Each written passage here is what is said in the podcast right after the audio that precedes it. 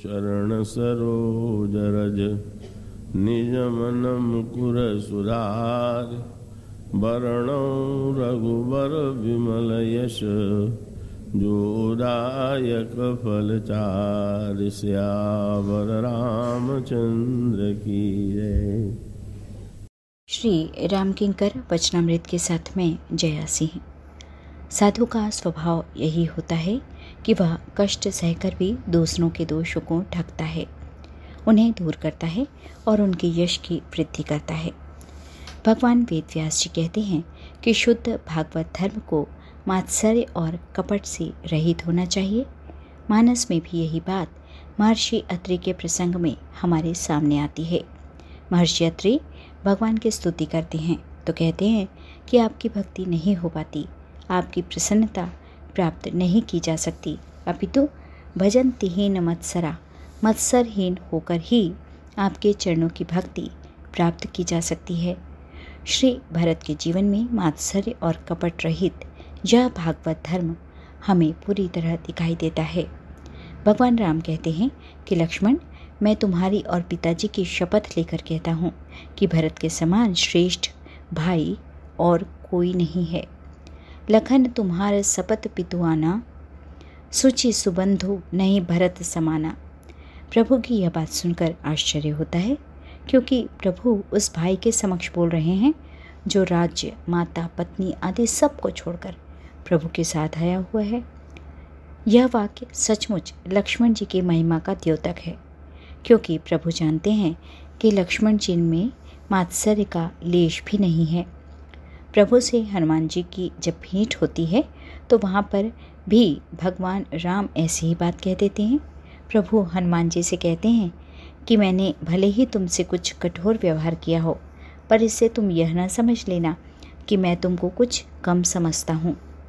सुनो कपि जिय मानसी जानी ऊना तय मम प्रिय लक्ष्मण ते दूना। तुम तो मुझे लक्ष्मण से दूने प्रिय हो। यदि लक्ष्मण लक्ष्मण जी में जरा सा भी मात्सर्य होता तो वे बिगड़ कर चले जाते। मैं कब से आपकी सेवा कर रहा हूँ, और ये अभी अभी आए हैं, और दूने हो गए? महाराज श्री इस संदर्भ की बड़ी सुंदर व्याख्या करते हैं, और कहते हैं कि, हनुमान जी, प्रभु के महान भक्त हैं। वे महान साधु हैं। प्रभु के ऐसा कहने से उन्हें यह नहीं लगा कि मैं लक्ष्मण से दूना हूँ, क्योंकि प्रभु ने प्रमाण पत्र जो दे दिया। बाद में एक दिन प्रभु ने उनसे पूछा, हनुमान, उस दिन तुम्हें कैसा लगा जब मैंने तुम्हें लक्ष्मण से दूना बना दिया? हनुमान जी ने कहा, प्रभु, मुझे पता चल गया कि आपके सबसे प्रिय पात्र लक्ष्मण जी ही हैं। उनसे बढ़कर प्रिय और कोई नहीं है।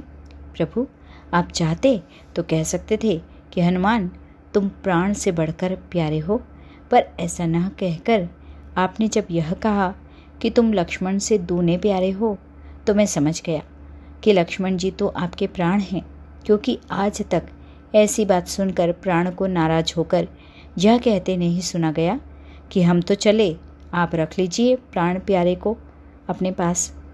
वस्तुतः ऐसा कहने पर, ऐसा कहने का प्राण पर कोई प्रभाव नहीं पड़ता। प्रभु, लक्ष्मण जी तो धन्य हैं, जिन पर आपको इतना विश्वास है। लक्ष्मण जी का अंतकरण पूर्णतया मात्सर्य शून्य है। प्रभु भरत जी के विषय में जो बात कहते हैं कि भरत के समान कोई भाई नहीं है, वही बातें श्री भरत हनुमान जी के विषय में कहते हैं। वे कहते हैं कि लालन जोग लखन लघु को लोने, भे न भाई अस अहा ही न होने। सचमुच इन सब का अंतकरण कितना शुद्ध है। किसी को नीचा दिखाकर आगे बढ़ने की वृत्ति न तो भरत जी में है न हनुमान जी में है और न ही लक्ष्मण जी में है। वे तो निरंतर दूसरों को ही बड़ाई देते रहते हैं। साधु का स्वभाव ही यही है कि वह अप, अपनी महिमा न बढ़ाकर दूसरों का यश बढ़ाता है। हमारे प्रभु का भी यही स्वभाव है कि वे संतत दासन देहु बढ़ाई अपने दासों को यश प्रदान करते हैं। साधु में प्रभु का यही गुण चरितार्थ होता है। उत्तरा उत्तरकांड में वर्णन आता है कि चौदह वर्ष बीतने में बस एक दिन शेष रह गया, पर प्रभु नहीं आए। भरत जी के मन में प्रभु के प्रति उलाहना का भाव आ सकता था। वर्णन आता है कि गोपियाँ भगवान कृष्ण को उलाहना देती हैं। जब गोपियों को यह अधिकार है तो जिन्होंने चौदह वर्षों तक सब कुछ त्याग कर केवल प्रभु का स्मरण किया हो, उन्हें नहीं है क्या? पर प्रभु को उलाहना देने की बात तो दूर रही। वे तो अपने आप को ही इसका दोषी मानते हैं।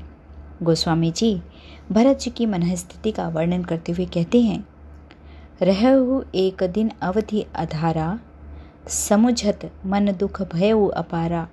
कारण कवन नाथ नहीं आयो जाने कुटिल किंधो मोहि बिसरायो भरत जी प्रभु को दोष न देकर अपने आप को कुटिल मानते हैं और लक्ष्मण जी का स्मरण करते हुए उनके भाग्य की सराहना करते हुए कहते हैं कि अह धन्य लक्ष्मण बड़भागी राम पदार बिंदु अनुरागी कपटि कुटिल मोहि प्रभु चीन्हा, ताते नाथ संग नहीं लीन्हा जौ करनी समुझे प्रभु मोरी, नहीं निस्तार कलप सतकोरी।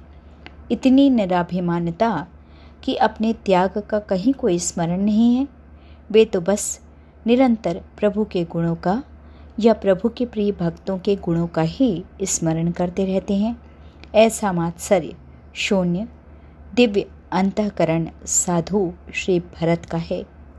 साधु का स्वभाव यही होता है कि वह कष्ट सहकर भी दूसरों के दोषों को ढकता है, उन्हें दूर करता है और उनके यश की वृद्धि करता है। जय सिया राम। चरण सरोज रज निज मन सुधार। वरण रघुबर विमल यश जोदायक फल चार। श्यावर रामचंद्र की जय।